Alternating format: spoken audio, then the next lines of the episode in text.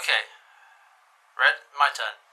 I spy, with my little eye, something beginning with S.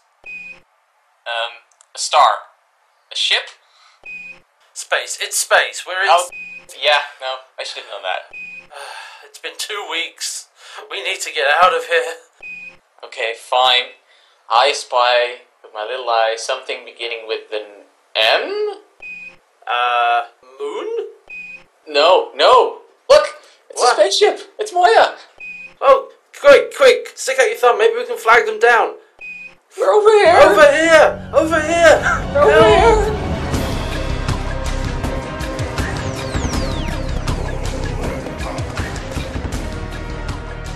Hello, everybody. Welcome to Farscape Rewatch. Welcome back. It is now Hello. time for season two, and I'm Kamwa Hatson. Joining me, as always, is Red Nightmare. Back again, baby. Yeah, we're back. And speaking of babies, that's the Yeah. episode.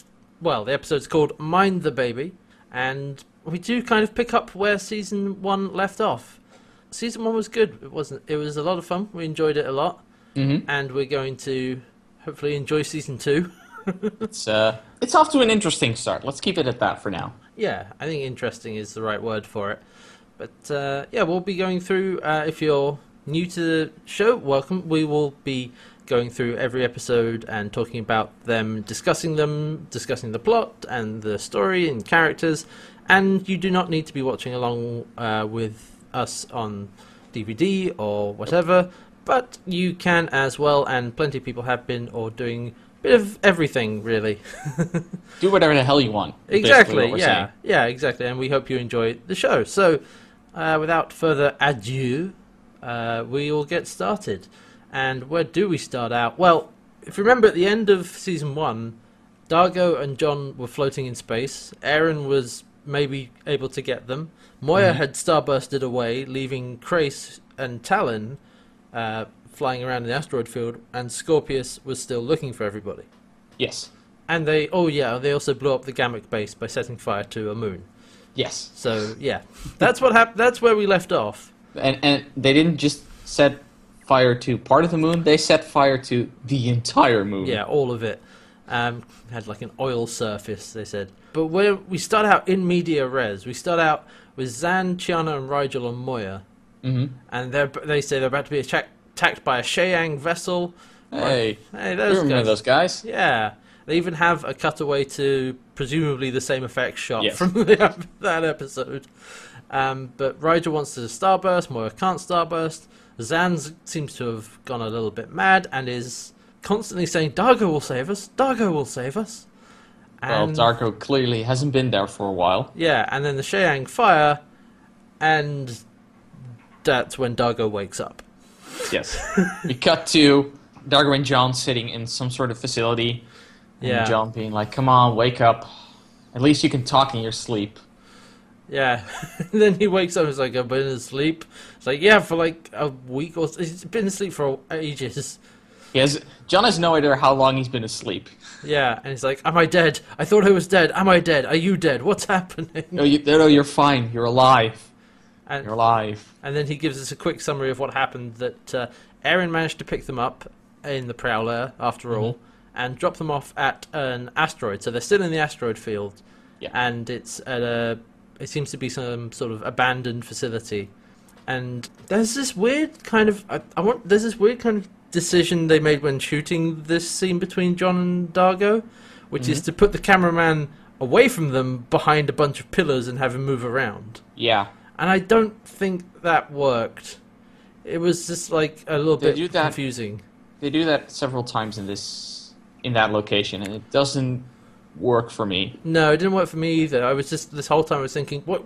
Just you had a good shot. Just stop there. No, stay. Damn it! Stop moving. Get closer. Get clo- we want to see their faces. yeah. Speaking of faces, actually, uh, Oh, yeah. I might be mistaken, but I think Dargo's uh, makeup has Yep. an overhaul. He he has indeed. Um, they sort of it's it's halfway hand waved by his exposure to space, but yes, it is a new set of prosthetics. Yeah. Yeah, it, lo- it looks a bit a bit less ridiculous and a bit more slightly less exa- exaggerated, and it it fits better with his face. I think. Yeah, and it's also slightly more tanned. Uh, Yeah. If you compare him to season one Dargo, season one Dargo is a lot more pale. Mm-hmm. Um, but uh, yeah, it is it is a little bit noticeable uh, in those in those scenes. At first, you're like, oh, hey, yeah, nice. and so Aeryn's not there at the moment with the two of them because she has to go off and basically scavenge for food because they're hiding there until uh, Scorpius goes away, basically. Yeah, Uh, but but that's not exactly true. no, because we find out that she's sitting on the pad in her prowler, talking to Crais. Yeah, she's like, no, they don't suspect, uh, but I have to keep explaining my absences. And I'm like, wait, what? Secret meeting with Crais? Wait, what? I'm like, Aeryn, you filthy traitor. and yeah, it's some they have some kind of agreement. It's, and I think this is when we cut to titles. Yes. It's like, oh, ooh, what's all this then? Okay, so the plot, uh, I mean, the conflicts have been laid out for us. Yeah, Let's go. Yeah. So we come back and Dargo and Crichton are talking still, and it's Mhm. like Dargo asks Crichton if Moy got away. Says yes. Crais made off with Talyn. Basically, he's filling filling Dargo in about what's been happening, and uh, Aeryn comes in, and Dargo's very happy to see her alive. It's like, oh, I'm so happy to see you. And Aeryn just walks past and just starts gathering supplies. I'm like, wow, pulled, Aeryn, pulled. Yeah, she seems to be visibly frustrated. She says she couldn't find many supplies, and so but Crichton and Dargo are like, well, okay, let's get off this rock, go somewhere else because Yeah. we're clearly running out of stuff here. And she's like, no, we're not doing that. Prowler will run out of fuel soon. Scorpius wants Crichton bad, and then Aeryn's like, well, he's not going to look forever. And John's like, well, I wouldn't underestimate Scorpius's patience on this one. Yep. And it feels like there's a lot more tension between them. Mm-hmm. And uh, yeah, I think this is one point. D- Dargo says, as John once said, we should go down with a swing. It's like, no, Just go down, go down swinging. go down swinging. Oh, okay. yes, what that what he said. I do like how they're trying to t- pick up on his phrases. Yeah, and back on Moya, real real Moya this time, not fake Moya. Uh, Rygel tells Chiana that he's not hungry. This is a, this is a great scene because you see that Rygel's sort of like moaning, he's like, "Oh," and Chiana's like, I "Have some food." He's like, "I'm not hungry." She's like, "Are you sick? Are you okay?" It's like, What's wrong? Chiana's actually concerned. Well, because if Rygel stops eating, you know something's very wrong. Fair enough. Also, before we go on with this scene, uh, Rygel also got an overhaul. yep. They're using a new puppet, and I'm not entirely sure if I like it or not. Yeah, I didn't notice a, a huge difference, but His, his face is a bit shorter hmm, and a bit flatter, and I think it works for the look of a, a, a frog they're going for. yeah, But I might might have just been these scenes, but I don't feel his face is as expressive as it was in last season. Hmm. I think we might see that change as things go on. But I yeah, hope so. Yeah, I feel that's probably more down to the way the scene was done. I think. Very very possible. Yeah. Yeah, but yes, Chiana's asking why uh, he's not hungry. He's he's clearly very worried, and Pilot reveals why, and that's because Moya is returning to the asteroid field where she last saw Talyn. Yeah. So she's heading back after having starbursted away. and they're like, um, That's insane. Why are we doing this? yeah. Also, have you forgotten how dangerous that command carrier is? yeah, but it's Moya is trying to go back for her baby. Yes. And basically, it's all Moya's doing. It's not the crew or pilot. It's solely Moya being like, "No, I'm going back for my baby." yeah. They've picked a path so that they should re-enter the field undetected by Scorpius, but this is still a really bad idea. Super dangerous. Though Moya doesn't understand why everybody's so scared. yeah, although uh, Moya's forgotten what a command carrier can do. yeah, and they said that they're entirely, they're not entirely defenseless. They still have the defense screen from the Zelbinion. Finally, that I was like, yeah, when did And- that? it's like, oh, now you remember. Wow. Like it's been like it was Half a well, more than half a season. yeah. PK Tech Girls when they got that thing, and I've been waiting for them to use it. Yeah, and I love that they, it mentions it. Rygel mentions it, and it pans across to command to clearly another area of the of the command set that they've not panned to in like twenty episodes, and it's there. It's like, oh, that thing. Oh yeah, well, you should use that. It's been there all along. Yeah, it's like what the hell. All right. Well, at least the this episode is acknowledging continuity. if ah. the other episodes completely forgot about it. That was so stupid. Was like, well, it makes sense because, oh yeah, no, that was totally set up, but why didn't they use it before? There- There's been like three, two or three episodes where they could have used that thing. Yeah, they used it once, and that was in the in PK Tech Girl Yeah. when they set it up, and then forgot about it. Like, did it, didn't they actually at that point use it on the Zelbinion instead of? they were taking it off and putting it on Moya. I, I think they never managed to finish. It. Oh right, it, okay. which is why I assumed they haven't been using it yet. Ah, right. Okay, that makes sense. But yeah, they haven't even mentioned it until now. They've had they've had three months to install it during Jeremiah Crichton. I mean, they probably needed that amount of time to install it, but Okay, true. Uh, so yeah, so this seems like a bit of a dangerous thing to be doing. And quite rightly, everyone is pointing this out, but they're going ahead with it anyway. Oh well, we'll see how it goes. hell hath no fury, but then a woman scorned. Yes, especially if the woman is a spaceship. Yeah, and the scorn is a take a stolen baby. Yeah, no, don't mess with mum. Don't do that. That's no. So they're, they're going to come in undetected by Scorpius.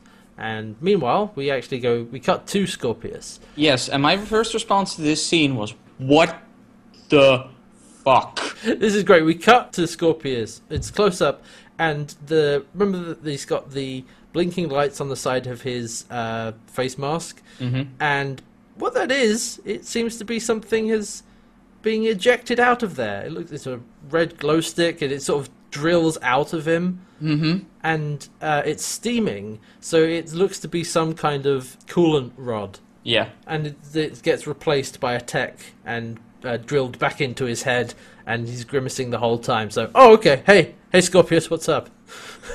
Like, okay, that's the thing that we now know but What? Yeah. that he he has cool. It's going rods. straight into his brain. Yep, that's metal AF. It's getting drilled right in there. Ah, yeah. So clearly, Scorpius's uh, lineage as well, half Sebacean, well, part Sebacean, part Scarran, makes his body kind of behave weird. Uh, uh, I guess.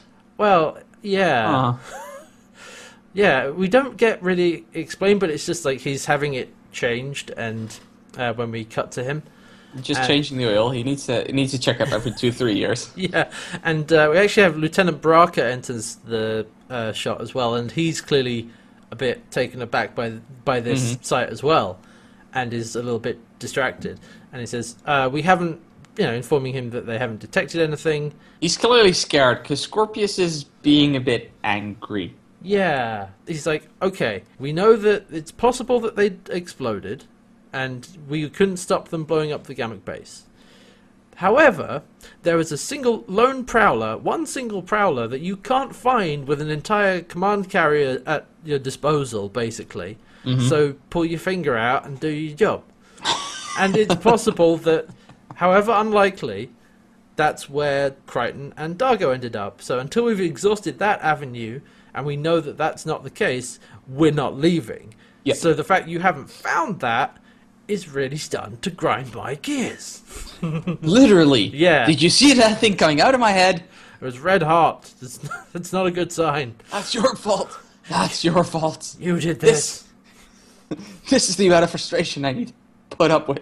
Yeah, and that's the thing is that he also because Scorpius knows that Crichton would rather die than uh, be handed over to him, Mhm. and so you let him get rescued.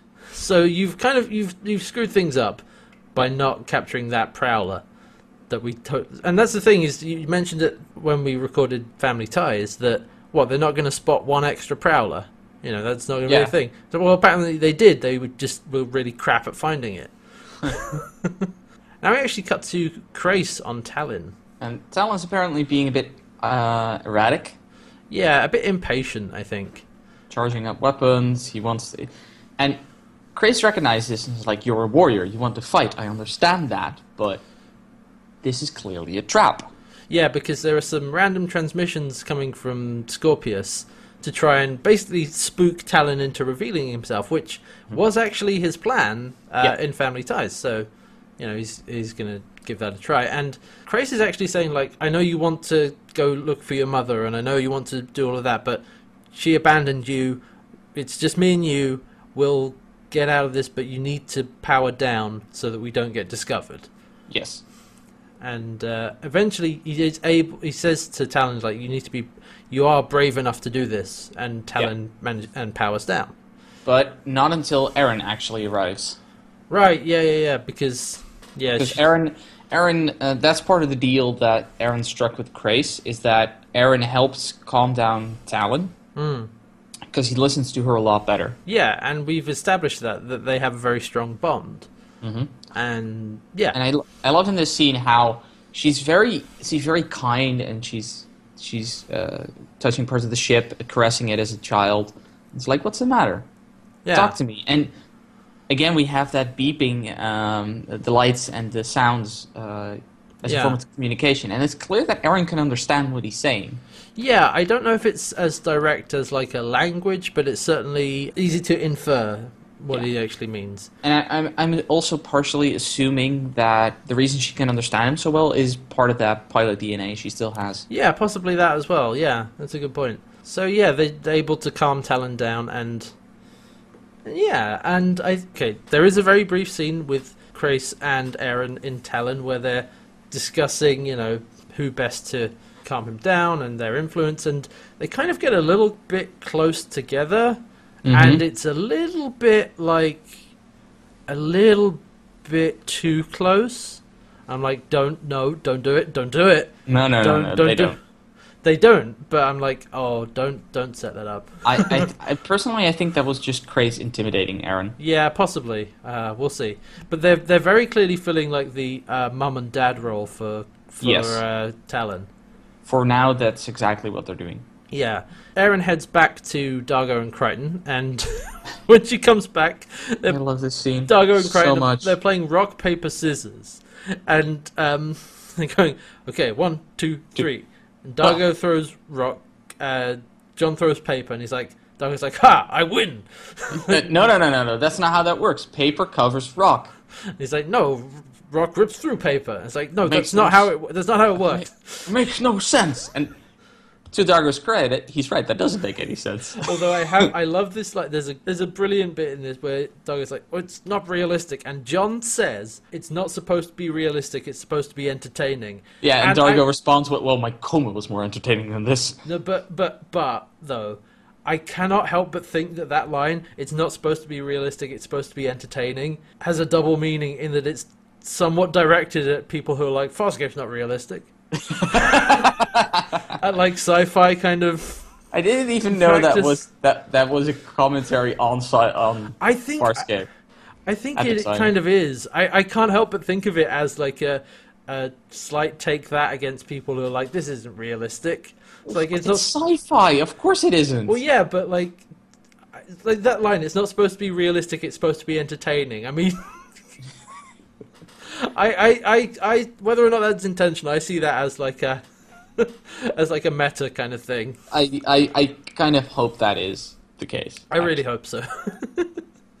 anyway, um, Aeryn has come back, and basically the two of them have offered to right. Okay, maybe we should help. If uh, more of us look, we can better chance of finding survi- uh, finding supplies.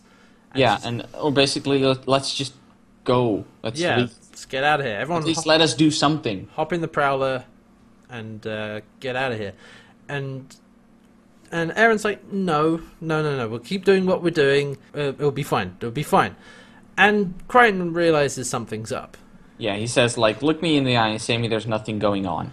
There's actually uh, before that he's like, okay, uh, how many times have Right. we saved each other's lives? And I, I've lost count. uh, yeah, and then he's like, how many times have we been close? And she's, and Uh, Aeryn's just like very nervous. It's like, uh, j- once? It's like, no, no, no, no, no Just- I'm not like that. once. I mean, like, like friend close. She's like, oh, friend, friend close. Yeah, uh, Oh, yeah, yeah, lots yeah, of, yeah, yeah, lots yeah. of times. And Dargo's kind of in the back, like looking around sheepishly, and So he's like, "Yeah, no, I know that you're holding something back from me," Yeah. and she can't deny it. She looks him in the eye and just doesn't say anything. Yeah, and then then she goes to the other side of the of the room and she's like, "You're not gonna like what I'm going to tell you.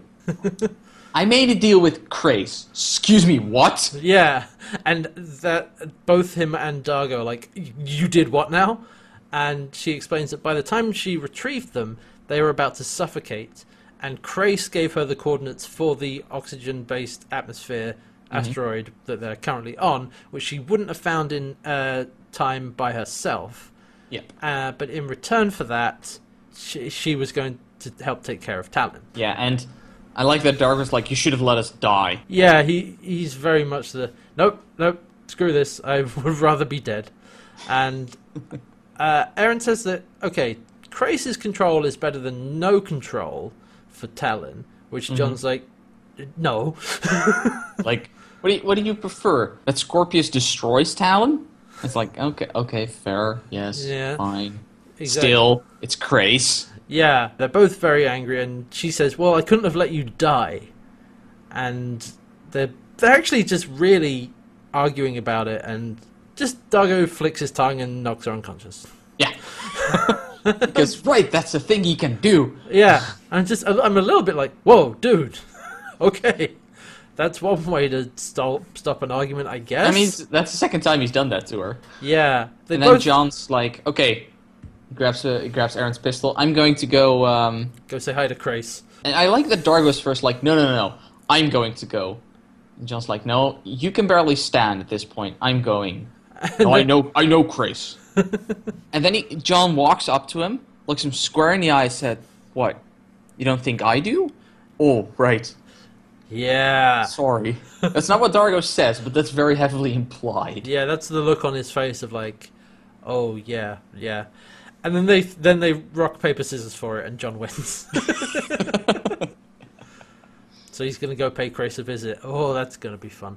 Yep. So we now cut away to Moya, and uh, we actually see Zhaan for the first time this episode because Chiana's gone to see her, uh, basically to try and convince her to talk to Moya to tell Moya to not go back to the asteroid field. Yes, but Zhaan is meditating and she doesn't really care. She's deep into meditation. She's basically standing in her quarters with two crystals in her hands and staring at a glowy thing. And basically, she's performing the ceremony, or it's called the Seek, they call it. But she, to it's to become a Pa'u again. And Chiana's like, "Hey Zhaan, Zhaan, Zhaan, Zhaan, you talking? Zhaan, I want to talk to you, Zhaan, Zhaan, Zhaan." And Zhaan sort of blinks, looks at her and says, "You have thirty microts." and then basically Chiana rattles off the entire list of things that's wrong. It's like, did you get all that? yes. It's like, so you'll help then? No.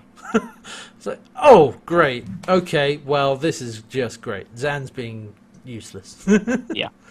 She's out there. Let's keep let's keep it at that for now. We'll, Yeah. we'll find out more what's going on later in the episode. yeah. Then we actually cut back to we don't see Crais and John just yet because we have a quick scene with Aeryn and Dargo because uh, she says, "Well, you've killed us all now by letting Crichton go to Crais." Mm-hmm. Uh, but Dargo's like, "Well, as a fugitive, Crais's goals is only for himself."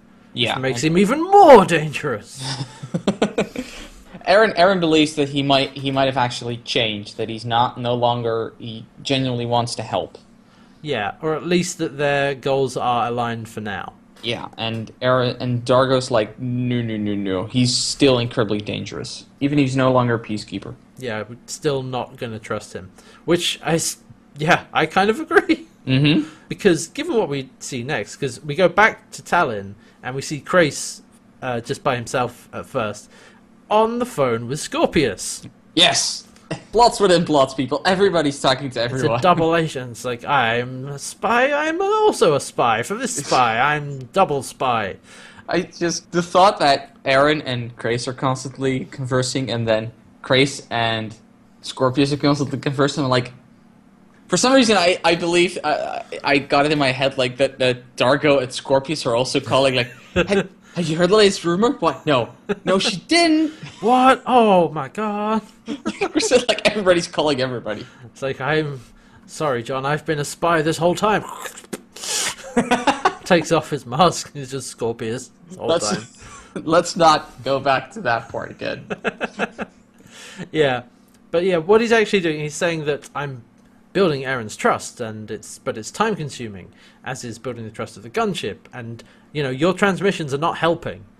And Scorpius says, "Your report was overdue. I thought you were incapacitated. I was trying to retrieve the gunship." Exactly. So it is important.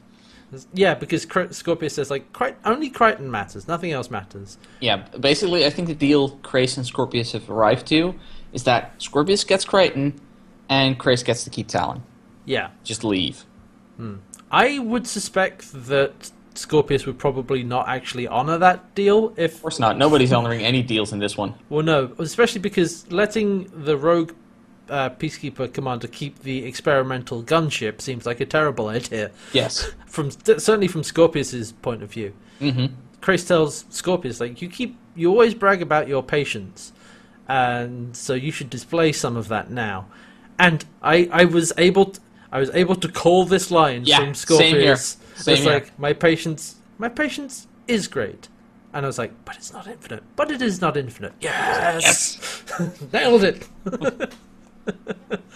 uh, so yeah, it's clearly time is running out for Crais, or Scorpius's patience is running out at least. Yeah. What is also running out is Crais's time, because right after that conversation. John arrives.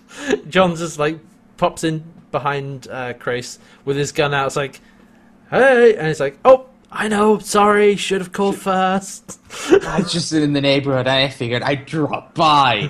Put your hands up. No, seriously. yeah, a bit of standoff because Crais says, like, I would advise you not to kill me because uh, Talyn might react uh, poorly to it and uh, kill you. And then John's like, yeah, but then he would be out of your control, so. Ding. But uh, Talyn, he says Talyn considers him a friend because also quick before John walks in, uh, after he get hangs up on Scorpius, he basically says to Talyn, "It's like right, that's how peacekeepers treat their own." And Talyn and Aeryn are alike, and so is Crais. They're all very similar and in it together, and don't Exactly. trust Scorpius. So, so yeah, he's clearly been building up trust with uh, Talyn. Mhm. Neither of them, neither John nor Crais, want to see Talyn in Scorpius's control. And then I love that Crais scratches in his neck, which is like, ah, that's that's a classic tale for there's something happening. I'm trying to signal you. I'm currently scratching my neck, though I'm not actually itching. And actually, internal guns show up. Yeah, there's actually there's a bit of dialogue I don't want to miss before that though, because Sorry. basically he, Crichton asks Crais what he wants, and Crais says he wants to escape from Scorpius, travel even deep into the uncharted Yes. territories, and reevaluate his path. And It's like, oh, John's like, you want to have a midlife crisis? and he's like, yeah, okay, fine, go date the supermodel, go, go, do. go, go, quit the firm, go to Hawaii, date the supermodel, but you do not get to keep the Porsche. I love that line. It's great. It's like, it's like, yeah, okay, sure, go on, go find yourself, but no, you don't get to keep the ship. I mean, what the hell do you think? and then uh, and then the guns come out. yeah, both like, Cr- Crais says, right, intruder. There's an intruder here, so Talyn's yeah, guns pop out, and then Crichton grabs Crais and puts his gun on him, and puts his gun to Crais's head and drags mm-hmm. him off. Because Talyn's like, yeah, I'm not killing my friend. Yeah, So, okay, okay, okay, fine, you can leave, you can leave. and he uh, takes basically takes the prowler. Yeah, he takes him to the Prowler. Now back on Moya. Moya's accelerated because he's picked up a distressed transmission from Talyn. Yeah, And, okay. Chiana and Rygel are like, you know, uh, we should, we could leave. And it's like, leave Moya? It's like, yeah. The module of uh, is uh, the cargo bay, and I love how it, this this talk cuts to Cuts to, uh, well, it cuts to Pilot because they were talking to him beforehand. It's like, Moya has accelerated. And then basically they leave the phone on while they're talking about this. And Pilot has some amazing reaction scenes. So, like, facial Oh, facial God. reactions are perfect on this. Like, Because- oh, for frick's sake, this again. because it cuts back to him when they're talking about that, and he gives for an, uh, animatronic crustacean the best eye roll I've ever seen. It's It is an amazing eye roll. It's perfect, just like, ugh. And Like, uh, oh, not this again. it's so good. And um, and then we cut back to the Rygel and Chiana, and then another one where they're like, oh right, no, it's when it says, uh, you know, there's a transport pod you could take, and they're like, oh no, no, we we could we would never think of leaving Moya at all. No, that wouldn't. And there's a little smirk. He's like. Little smirk on his face with and like his eyebrows go up and his lips curl properly. It's like ah, the the acting, the animatronics, so good. Bloody good acting. That's why do like that they do point out, like, yeah, no, Moya was there when Zhaan had her whole crisis. troubles, crisis, so we can't leave her. Yeah, and but I do like that there's there there's still a glimmer of decency in those two. yeah, they're like okay, we we we really want to leave because this is a bad idea, but no, we should stick by Moya because she's done a lot to help us. Yeah. Uh, but Pilot's reactions are the best thing about that scene. Yeah. I actually Well- went back and watched it that scene uh, like several times over, just because it was so good. And like that, that's why that's why I love Pilot as a character because his the the level of detail they can get down to with his expressions is really great, Mm-hmm. and it really helps you uh, believe in that character. Yep. And I, I love that. I love eye scene. roll. Pilot eye rolling is just I, I need that gif to re- as a reaction gif for, for, for things. So yeah, they're heading back into the asteroid field, and Scorpius detects them coming, or detects actually the distress signal. So Mhm. he's figured out that okay, Moya's coming back, but uh, if they if she is able to hide along with her offspring, then they've gained nothing. Ah! he's getting a bit frustrated here. Mhm. So uh, Moya turns up again, but uh, before she gets to Talyn, there's a prowler, and they're like, "Wait, a prowler? Wait, what?" And they're like, oh crap, well, jig's up, they found us. Damn it. And the pilot's like, "No, they're not powering weapons. It's actually asking to dock." And they're like, "Wait, what do we do?" And I think Chiana eventually says, "Okay, no, let it dock." So she goes down to the docking bay with a rifle pointed at the doors to see what happens. And uh, out comes Crichton with Crais with gun to his head. Okay, there's a very, very minor sound thing here, because for a brief second, the victory music that they've been using plays. It's like, oh yeah, uh, and that gets snuffed out when she that that gets turned down right as Chiana says, "Hold it right there." yeah, because she's she's not convinced. She's like, "How do I know it's you?" It's like What, you want to check my birthmarks? it's like, "Yeah, maybe." but then Crichton throws Crais down to the floor. It's like, "I'm bringing this guy back, putting him back where he belongs," and Chiana then just leaps into his arm, leaps into Crichton's arms. And when we say leap, Oh, yeah. leap. This is the, like in, in fact they make a point of cutting to a wide shot with like uh, Chiana flying up in the air, like, like several meters. yeah, clearly done with probably uh, wire, probably wires or something, and just flying at him. It's like, wait, what?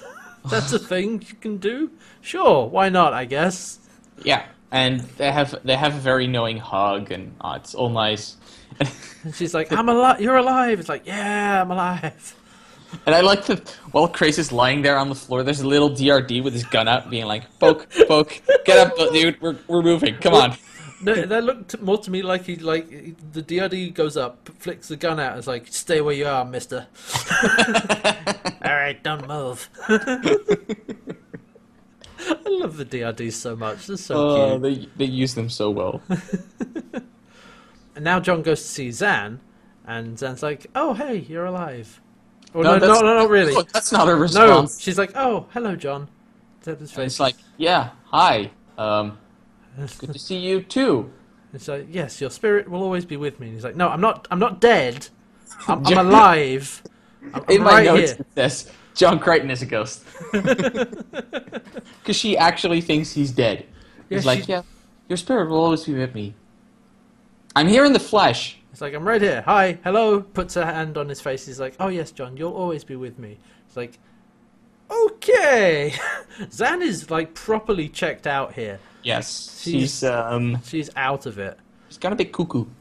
Yeah, she's like the idea is that she's really absorbed in the meditation, I, I think she ha- she's suffering a little bit of PTSD. yeah, that as well. I think it's a bit of both. It's like from uh, possibly having lost Crichton and Dargo, coupled, which is probably what pushed her back into right. Well, I'm going to, you know, absorb myself in my uh, priesthood again to Huh? take my mind off it, and that's not a. that didn't work. No, and it's caused her to basically apparently start seeing visions of dead John and dead Dargo, despite the fact that they're not actually dead. Yeah, it's weird. So Zhaan is still being no help, really. He does give me an ear kiss again, though. Yeah, she she like oh hello, and, and we have the like the sound effect, and John has to sit down for a second. Whoa! It's like oh was that? okay, so he he's back on Moya, uh, which is great, you know, but things are still not properly fixed yet. So we cut back to the asteroid with Dargo and Aeryn, And and Dargo is playing rock paper scissors with himself. it's like one, two, three. Hmm. One, two, three. Hmm. And they're throwing different things. The hands It's like a tie again. like it's not a single player game, you idiot. He's throwing different things with each hand as well. It's like what? I actually, I actually had to pause the DVD because I was laughing so hard when that cut back, just to him playing rock paper scissors by himself. Oh, I did. I didn't laugh that much when I was like, oh god damn it. It's just, it's just the, the image of that. It's like, oh wow. So he goes to pick up Dargo and Aeryn, and then Pilot says, "Okay, Moya's communicating with Talyn. He's about to leave the asteroid field, and so we've got to, you know, really get going here." And mm-hmm. Scorpius, Scorpius finds out, finds this out, of course, and that Moya's pursuing, and so he's like, "Right, okay, Braca, on my signal, we cripple both ships and send commando units to take over. Only bothered about taking Crichton alive. Yeah. Don't care about anything else. That's all that matters." Yeah, but for now, trail them, but stay out of their sensor range, because he wants he wants them to get out of the field a bit, far enough that they can't leap back in once they uh, completely pursue. I like also we have now uh, uh, right before Moya catches up to Talyn, who's fleeing the scene. We also have a few scenes inside. Yeah, so we actually see Rygel reacting to Crichton and Dargo being alive, and basically he seizes up and can't breathe. And he's like, and then like, Aeryn arrives. He- He gets even worse. and John's like, "Do you need like a Hynerian Heimlich?" And he starts trying to give him like a Heimlich maneuver. And I like that Aeryn's like, no, no, no. That's that, that's the thing Hynerians have. It's when they experience strong emotions. And everyone's like, Rygel's able to experience strong emotions aside from greed. And John's just like laughing about it. I didn't think you had it in you. Ah. Even Dargo's laughing at him at this point. Yeah, it's actually really sweet. It's like, oh, see, he does care, despite the fact he tried to sell them out in the last episode. Don't worry about it. Don't worry about it. What? What's? Hmm? Did you hear something? I didn't hear anything. No, I, I don't know what that was. I still don't trust you, Rygel. That's why you love him. Yeah, Because his throat is so tight you could easily crush it. sure. Let's go with that. so yeah, Rygel is very, uh, yeah, he he's pleased to see them, and so it sounds like uh, Talyn's not listening to Moya. So Aeryn's like, well, can I speak to Talyn? But Talyn's like, well, I'm not listening to you either. Yeah. She tries to talk to to him, but it doesn't work. He doesn't even he doesn't even acknowledge that she's speaking to him. Also, again, I love that Aeryn asks permission from Moya Yeah, to talk to Talyn. Pilot explicitly says like Moya consents. You may talk to Talyn. It's like, Yeah, all right, Exactly. yeah. And so when that doesn't work, then uh, Aeryn goes to see Zhaan. I love this scene. So, So, yeah, She sits next to him and uh, it's like, uh, oh, hi, Zhaan, how are you doing? I love you, Aeryn. and she's, I what? I love you. Oh, Christ, I heard it the first time correctly. uh, thank you? it's like I'm not sure. And then she's like, I love all living things. He's like, okay, um, okay. Here's what's going on, right? And she actually calls Zhaan out Mm-hmm. because Zhaan's like, I'm, you know, going back to the priesthood. I love everything. I love all living things. And it's like, I have a love that transcends. and it's, yeah, exactly. It's, I love in its most rarefied sense. She's like, that's a load of shit, Zhaan. Basically, Yeah. she she calls her out. It's like that is a load of selfish crap that uh, as far as I'm concerned, as far as Aeryn's concerned, she said, as far as I'm concerned, she says, love means fighting to protect the people that you care about, and you're sat on your ass doing nothing. Yeah. So are you then gonna help us or not? Off. Yeah. she storms off, and uh, Zhaan tries to go back to her meditation, but it just it's clearly not working.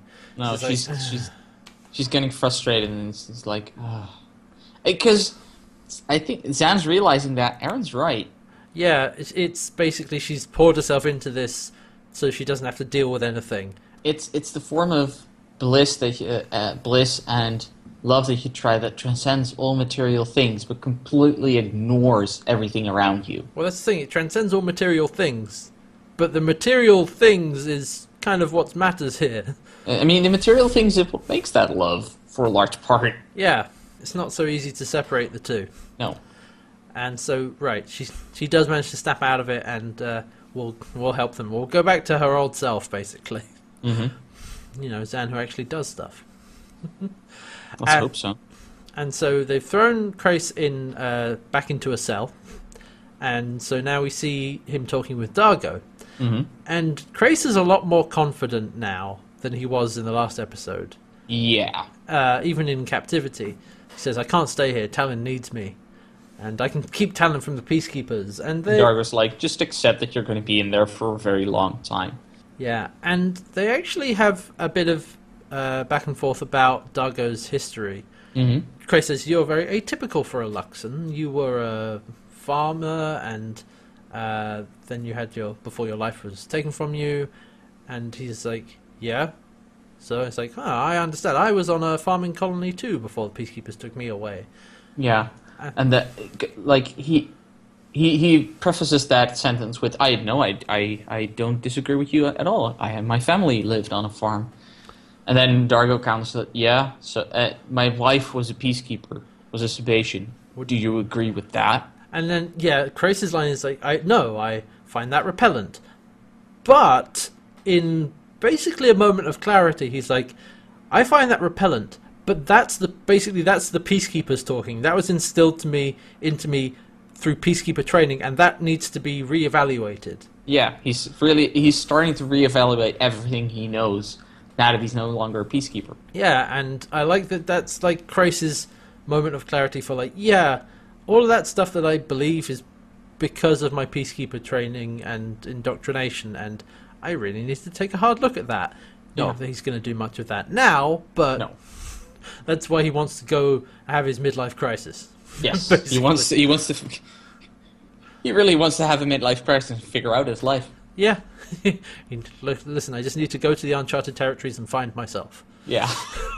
Uncharted Territories is filled with like forty something guys just going there on holiday. There's like movies about it. It's like I'm just going there to find myself, and everyone's there's everyone who lives there is like, oh god, these assholes again. It's like freaking Hawaii. Half the What is half it? the island is geriatric, geriatric people playing mahjong. well, it's like if you believe if you look at the movies, it's either India or Africa where where middle aged white people go to find themselves. Not that I mean, Crais is uh, I mean Lani Tupu's um, Maori, I believe, from uh, yeah, he's from New Zealand. Yeah, I think I think. But uh, the the idea is there, you know, it's that Yeah. it's that shape of thing. Anyway, Crais is trying to sell himself as like I can keep Talyn from the peacekeepers. Let me get back in control. There's one other thing in that scene between Crais and Dargo, which is that he says, "Before you were captured, were were you happy?" And he's like, "Happier Yes. than you can imagine." Yeah, and then Crais answers, "Well, I envy you for that." yes, you get to hold on to that. That's something you can uh, cherish. And from the sounds of it, Crais, Crais didn't have that kind of happiness. Mm. I mean, he doesn't explicitly say those last few No, lines, but, but- that is what's heavily implied. Like you, you had a moment of happiness. Yeah, he was taken. I mean, yeah, he was taken at a very young age, so he never really got to mature uh, like that and be his own man. So, we go back to uh, Braca and Scorpius because Braca says, "Okay, the Leviathans have both increased their speed. They're getting. They seem to be getting out of there." Scorpius is walking around Braca and Crais's quarters, and he's like, "Okay, they've increased their speed." Which means they either are about to do initiate a plan, or they don't have one. Mhm. And he sort of comes up behind Braca and is sort of looking at him expectantly. And this is very subtle. He's like looking at him, he's like, there's this brief pause, and then he's like, so our course of action is obvious. In both them- cases, both like, cases, yeah. Come on, Braca, pay exactly. attention. Yeah, that's the that's that's what I got from that. He's like he's expecting Braca to take the initiative, Mm-hmm. and Braca doesn't. He's like it's very it's actually pretty subtle on uh, Scorpius's face, but you can just see the okay. No, we overtake them, and then we do that. It's like, come on, Braca, show some initiative. He want he wants you to actually think think for yourself. Yeah, and we did see that uh, when he said to Braca, I think it was is in Family Ties where he says, Yeah, last, um, last season. if you weren't able to speak freely, you wouldn't be here. I want you to show some initiative. I want you know to you to do that. And Yeah. he's, and he's kind of like, okay, Braca, no, come on, come on. It should be obvious. Come on, dude, help me out here.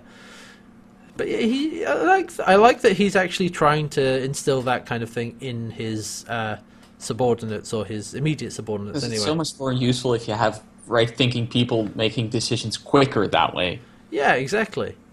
And once again, Scorpius is not some egomaniacal person who wants to do everything his way and is only interested No. in what he has to say. It's, you know, he's only interested in the end result. Yeah, and if that means somebody else has a good idea, he's completely fine with that. Yeah, but uh, Braca's not uh, picking up what he's putting down, so. so yeah, they've got to overtake them and uh, blow them up, or and engage. Anyway, so everyone on Moya is running to command. Mm-hmm. because they're accelerating. Get out of there. And then Talyn turns around. Oh, he doesn't so much turn around Well, as turn his gun on he turns his gun on and points it at Moya. And he's demanding Crais. He's confused. He wants Crais back because he doesn't know what to do about the carrier. And Moya won't evade. And so they say, okay, pilot, take evasive action. And he's like, Moya will not take evasive action. She doesn't think Talyn will fire. And John's like, okay, fine. Can we please put that screen up just in case mommy's wrong? It's like, we don't know that it'll work. It's like, well, what else do we have? Yeah, so they turn it on, And and I love that, like, Talyn fires, the shield fizzles out, and the shield generator sparks fly out. everywhere. The leaf blower blows some loose pieces into the air from back. It's it's it's proper like sci-fi style explosions, sparks going off Yeah. everywhere, like you like Star Trek. And John says this amazingly meta line, which is, "Haven't you people heard of fuses?" which is like the which is exactly what everyone says about like Star Trek when the consoles would explode or Uh-huh. when the consoles would uh, shout shoot sparks. It's like. Have they not heard of like fuses and circuit breakers and stuff? Yeah, to prevent that shit from happening, just And shutting down the system to prevent you from being burnt alive in the face. And I love that John says that. It's like it's that that little level of meta commentary on sci-fi stuff. which makes is- total sense for him. Yeah, which is also looking back at the it's supposed to be entertaining line, which is kind of why that reinforces my belief in that being a meta Okay, fair a enough. meta line. I do like also like that. Then pilot says, "the uh, the defense screen has been deactivated," and Chiana looks at the at the burned out husk of that system's like, "No, really." you don't say. so yeah, they got what you know. They survived one shot, but now now they kind of have to do what Talyn wants because Talyn says that was a warning shot, and uh, one more shot will damage Moya heavily, and so Aeryn agrees to take Crais to Talyn, uh, but she'll stay aboard with him. And Crichton's like, well, for how long? It's like, as long as it takes. She's prepared to basically stay on board Talyn for uh, as long as necessary and leave the others on Moya, yeah. uh, even going along with Crais. And says, well, she, Crichton says, well, Crais will object to that. And he's like, She's "Mm, like, "No, no, no. He already offered me that." yeah. Oh, so not yeah. She was holding something back before when uh, talking about the fact that she was meeting with Crais, Mm-hmm. But she didn't tell him until now that he had offered to take her with him. Yes. So yeah, hmm. I'm. It, it's odd because we know that. Out, I mean, out of everybody, the the two people. Well, no, everybody hates Crais, but um, Aeryn certainly does.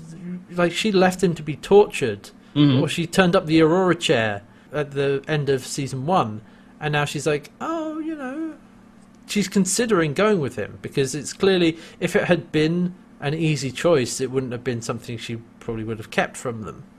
No, and it's. I think it's mostly she's considering it to protect Talyn. Yeah.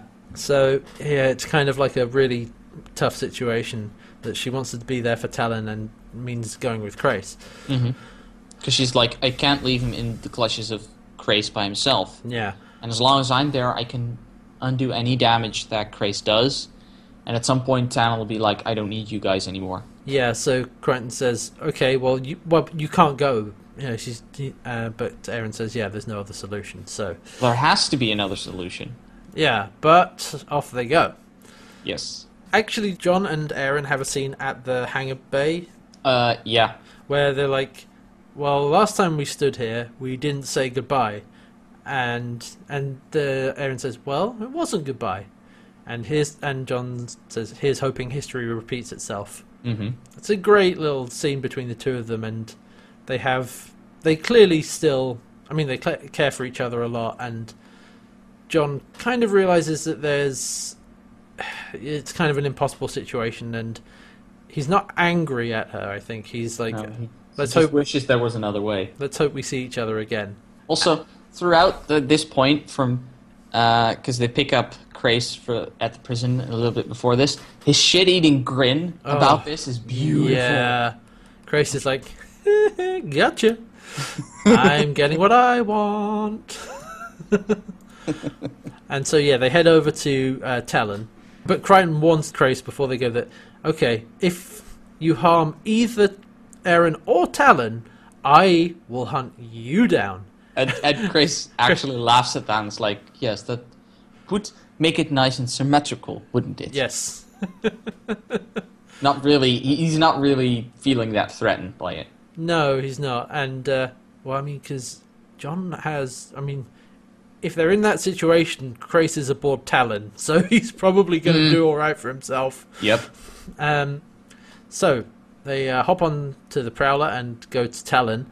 And so Crais and Aeryn go into the uh, command area, into the command uh, section, and then uh, basically a big me- a, a metal hand Tentacle. tentacle with like a hand on the end of it comes out of the floor, Uh huh. and they're like, "Wait, what the hell is this?" And it's like it's the greatest uh, offer Talyn can confer. It's the hand of friendship, Uh huh. and it's uh, if you look at the bottom on some, I think on some versions on, I think it might be visible. I didn't spot it, but the first time, but there's a hand visible at the bottom of the screen holding the prop. but anyway, like it's Oops. going up to Crais, Crais's neck. Because it actually it comes up and they ask for who is it, and then a light shines on Crais. I'm like, ah, that's a good way of, of pointing, Talyn.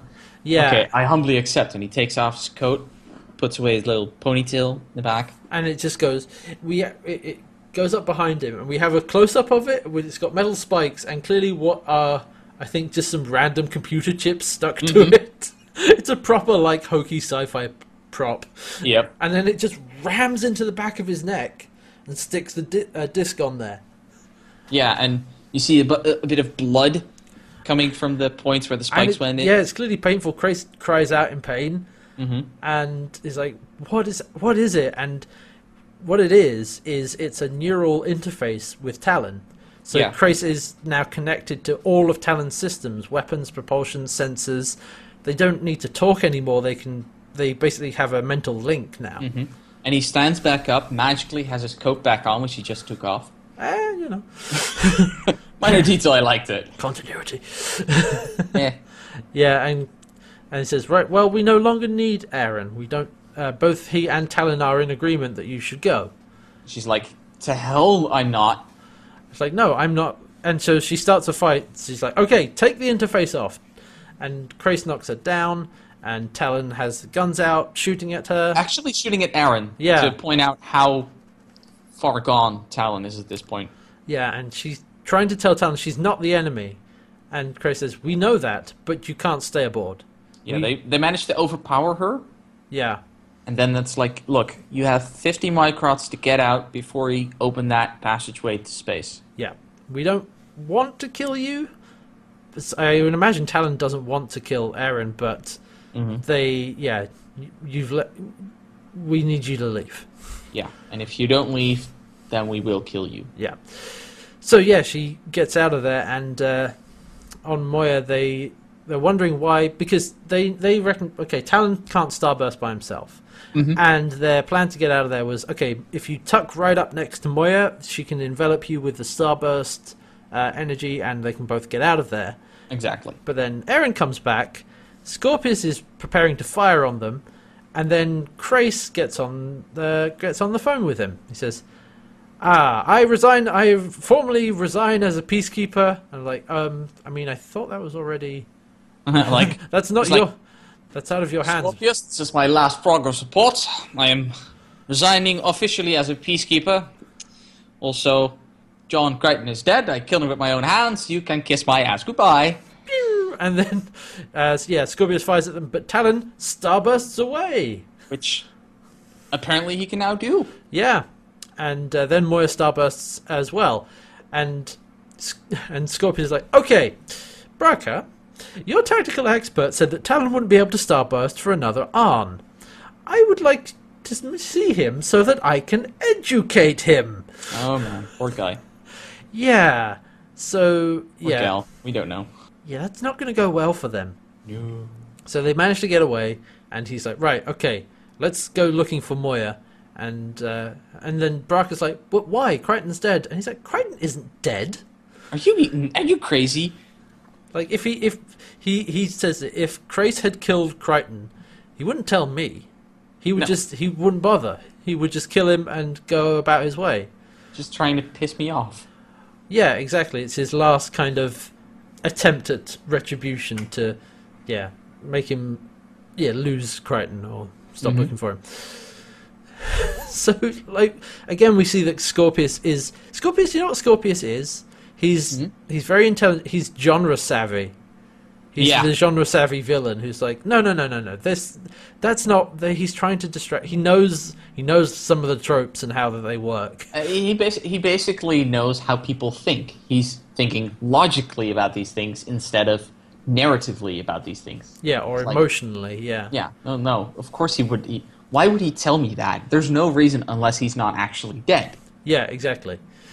And so, yeah, the chase is on. That's basically what I have in my notes. but they've got away for now, and so now we have now we have some more scenes with everybody back on Moya. You know, things are back to quote normal, I guess. Yeah. And uh, Dargo goes to see Zhaan, and he's filling in his role as Zhaan's, uh, I guess, Zhaan's confidant or Zhaan's uh, uh, Conscience in some ways. yeah, conscience, because she says that you know you're right. I can't abandon them. I'll slow down the seek, and and, And he, I like how he says, "The next level will always be there, this but won't. this one may, yeah. may not." And then we see Crichton and Aeryn in Pilot's Den. Uh, they're sat down on the floor uh, with Crichton is playing with basically Crichton is playing with Aeryn's hair a bit. Yeah, Uh, I love this scene. It's very cute, and they're sat basically right in front of where Pilot is, and uh, she says that she failed, and but Pilot actually chimes in and says, "No, Talyn told Moya before they left that he chose Crais of his own volition, Mhm. and he'll contact from Moya from time to time to let her know that he's okay." John's like, uh, "They say they'll call every week. They never do. they never do." I mean, from my own experience, yeah, they never do. It's like, well, it's like it's that typical. Yeah, yeah, no, mom, I'll call. I, I'll be fine, and then they don't. And Uh, But I love that at this point, the way they're sitting is that Aeryn is sitting uh, uh, right in front of John, Hmm. and he has his arm uh, around her, and they're like, it's it's really cute. Those two sitting it there. It really is, yeah. And she leans into him, is like, "Do you think?" Because they're talking about. I mean, Crais could have killed me. You know, he could have killed me. at any time, Maybe he's maybe he's changed. and she's like, "Crais," uh, and then she says, "Well, I changed," You do I- believe people can change, don't you, John? and he's like, I love the smile on her face also when she says that. "Yeah," because I mean, it's a fair point because she was a peacekeeper, uh, indoctrinated the same way Crais was, but she was able to become something more, something uh, better. Um, and John's like, yeah, people can change, but Crais, uh, he's not. You know. Yeah, he's not so sure if Crais can change. No, but at the same time, it seems to be that he might be reevaluating whether or not he really believes that, or he's just really hates Crais. I think. It, why not both? Oh yeah, I guess so. but it, it seemed to me like part of the subtext of that scene is that John is, at least on some level, evaluating whether or not he's his hatred is getting in the way of letting Crais, well, or basically of forgiving Crais, sort of, and letting him Mm. see, and seeing that he may have changed. But Yeah, but I will, I think I think Aeryn's the one with the rosy t- uh, the pink glasses on this one. yeah, we'll Rose tinted glasses. Yeah. Say that correctly. We'll see how that develops. But uh, yeah, that will be left for a future episode because uh, that's where we end on that uh, on that scene. Mm. Yeah, so that was Mind the Baby. What did we think of that episode? Nah. I thought it was all right. I thought it wasn't amazing. There were some there were some funny parts. There were some the rock paper scissors Yeah. was was great laugh. Pilot's reactions, pilot's uh, Mhm. eye rolling and smirking was great. Um, they finally remembered they had the defense screen from the Zelbinion. I feel basically all scenes with Aeryn were great. yeah. Um, But the point the point I walk into is that um, a lot of the episode feels like because at the end where we're at is that they're fleeing from Scorpius. Uh, Moya has fle- fled from Scorpius, and Crais has fled with Talyn, and like that's the exact same end state we had in the last episode. yeah, it's kind of need this one? yeah, it's like back to normal. Yeah, the only thing that really changed is that Talyn went away, and Talyn has only really been in the show for a couple of episodes. So Yeah, and I, personally, I'm thinking like Talyn was already away at the end of last season, only he was still in the asteroid field. Yeah. they could have just had him learn how to starburst and leave off screen. They didn't Yeah, need exactly. to do this bit, and also the bit where Crais gets the neural implant. I'm like, yeah, yeah, we could have found that out later. Yeah, it's it, it is what you say. It is basically back to where we were before. Mhm. Um, just that Crais has got away, and like it, it, it, I don't think it's not a bad episode. It's it's pretty. It's No, good. it's not a bad episode. it's good overall, but yeah, it doesn't seem to have changed much. It's like okay, Scorpius is chasing after them, looking for them throughout the uncharted territory. We're ba- yeah, we're back to kind of where we started. I, I think they could have because there were a few things that had to resolve how Dargo was saved and how they m- hooked up again with uh, Moya. Those two things could have probably been slotted into a different episode much easier. For example, if Dargo woke up back on Moya, and they could Yeah. have done, just done little parts of it, so as flashbacks even maybe. So here's an interesting thing. Some uh, we've talked before about how a lot of a lot of the first season actually, and we'll run into this again later on. But some of the some of season two were broadcast out of order. Mm-hmm. Uh, this episode was not broadcast out of order. It was supposed to be the first episode when it was broadcast. It was, but when it was initially written, or when it was initially filmed, rather, it was meant to be episode two. Oh. and it was actually they realized that no this makes more sense as the first episode so they reshot the beginning and end so that it would tie in with that properly oh! Now I'm really curious about next week's episode. ah well the thing is what was supposed to be the first episode Mm-hmm. Uh, ends up being episode 8 Okay. and not to get super ahead of ourselves but it's basically flashback based Oh, okay, that makes sense. so, we'll get into that in a we'll few get into that in months yeah or so. yeah. Yeah. in a few episodes. Yeah, in about seven episodes' time. But yeah, it was meant to be episode two when it was first written, and they changed it to make it episode one. Oh. I think it definitely works as episode one because they refilmed a bunch of stuff to make it make sense, and we're, we're picking up almost immediately after the family Yeah. ties left off. But like you said, nothing. It feels like we're back to where we were before that Yeah, episode. I, think I think this. We'll have to see how the next few episodes go, but I think they could have skipped over this one to Uh, some degree. yeah, they, it, they, it would have could to have. reshoot a few other pieces, it like could- put a few references to uh, la, uh, the, the end of the last season into a different episode. But I think they could have made that work. It could have been. I mean, this episode could easily have been condensed. I reckon. Yeah. Yeah, everything that happened in this could have been cut right down. I mean, Some the- things could have just been cut out. Crais could have been shoveled out of this episode easily, and then you lose like major. I think 70 80 percent of the episode, Yeah, which is I, looks fine. and minor thing. I think they could have like Zhaan. Zhaan, she doesn't do much for the rest for Mm. most of the episode, and her conversion back to the Delvian Seek and being a Pau again is basically only mentioned in this episode. It's only we only see that from this episode. Didn't didn't it isn't continuing on from family ties. So if they hadn't done that and Zhaan had just been herself, then we would not have questioned anything. It would have been like, yeah, that I, I, I buy that. That's fine. So that didn't really need to be there. Mm. Um, and I think that was a little bit under. It was underdeveloped that whole thing because it was like Zhaan has checked out and is meditating and all that stuff, and then immediately is back to herself at the end of the episode. Yeah. Like So that felt a little bit. I know they were they were going for that.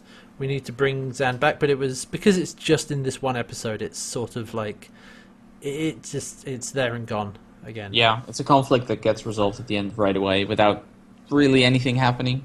Yeah. So I would I would put this as kind of middle of the road, average episode, but not I- not not pretty okay. Yes, that's what I'm going to do, Uh oh. but Important. um, I'm actually gonna change something about my rating system. Uh oh. Uh, I'm going to move everything back a grade. Okay. So we're, we're changing things a bit. Yeah. Yeah, because looking at the amount of fives we gave last season, Hmm. And especially us saying we kind of wanted to give the last episode a six out of five, Uh, yeah. Yeah. Yeah.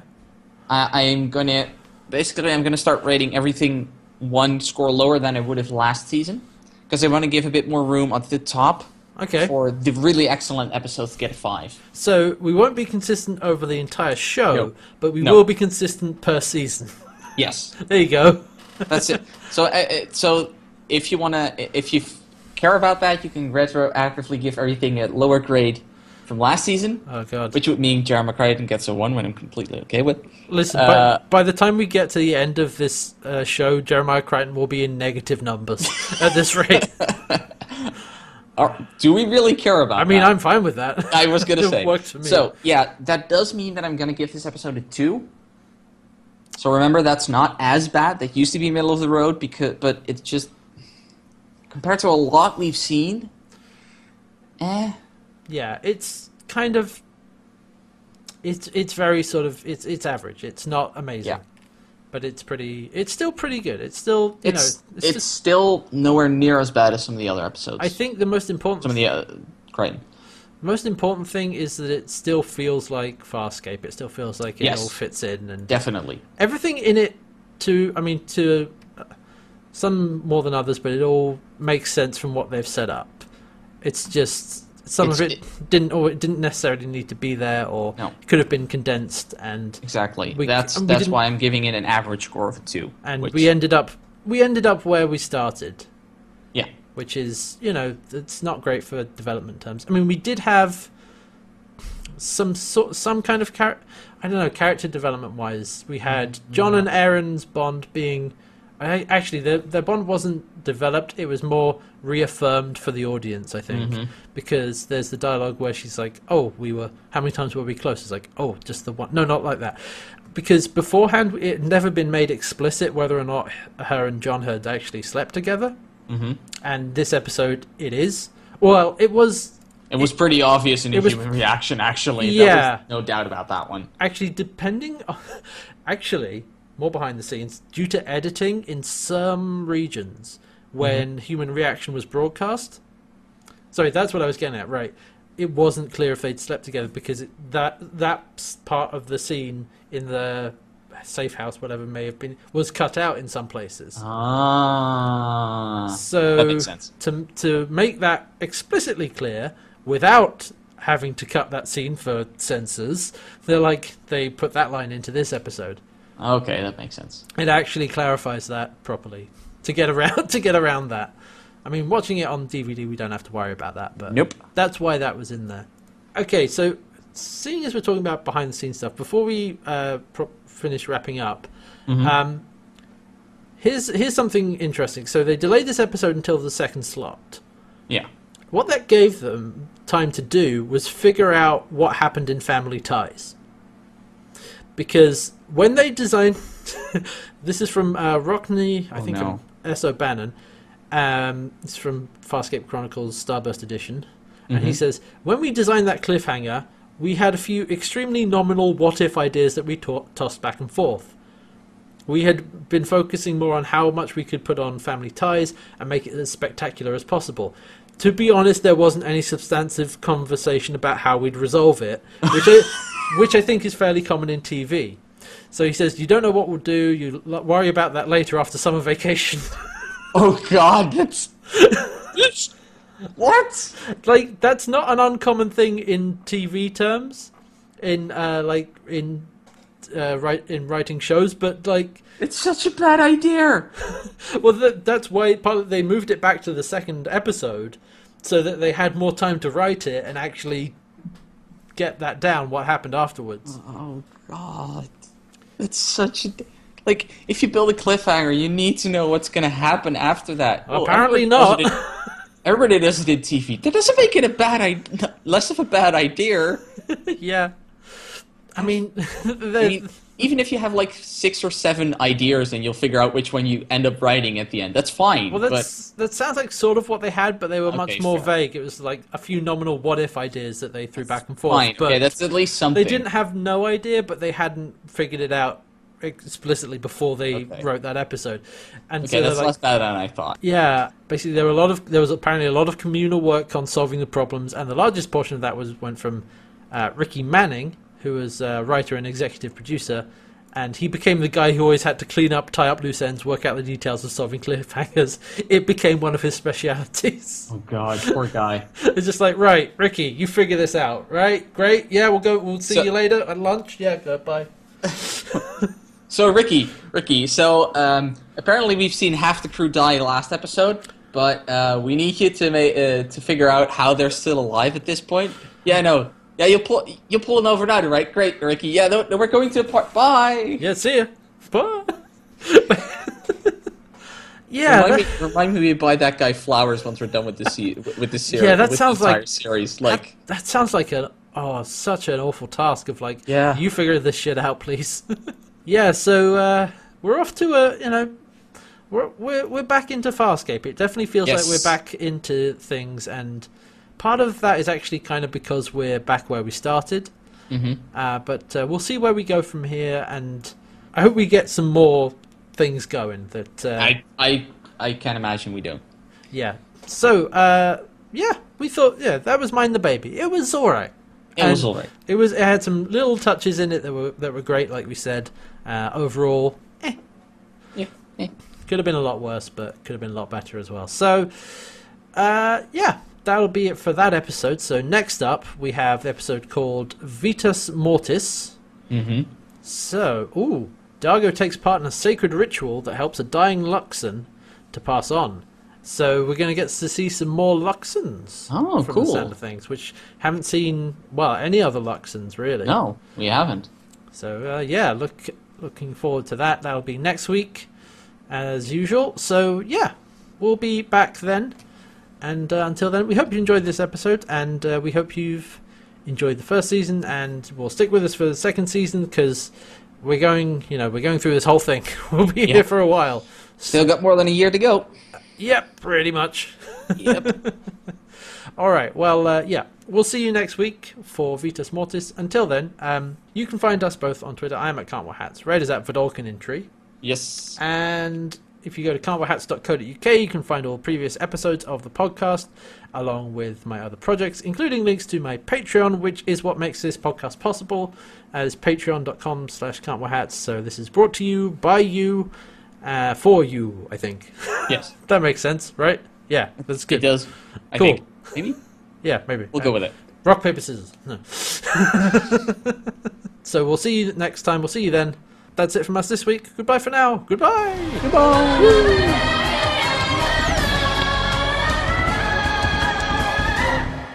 Um. Oh. Hats. Hats. Ah. Hello. Are you there? Ah, yes, Red, yes.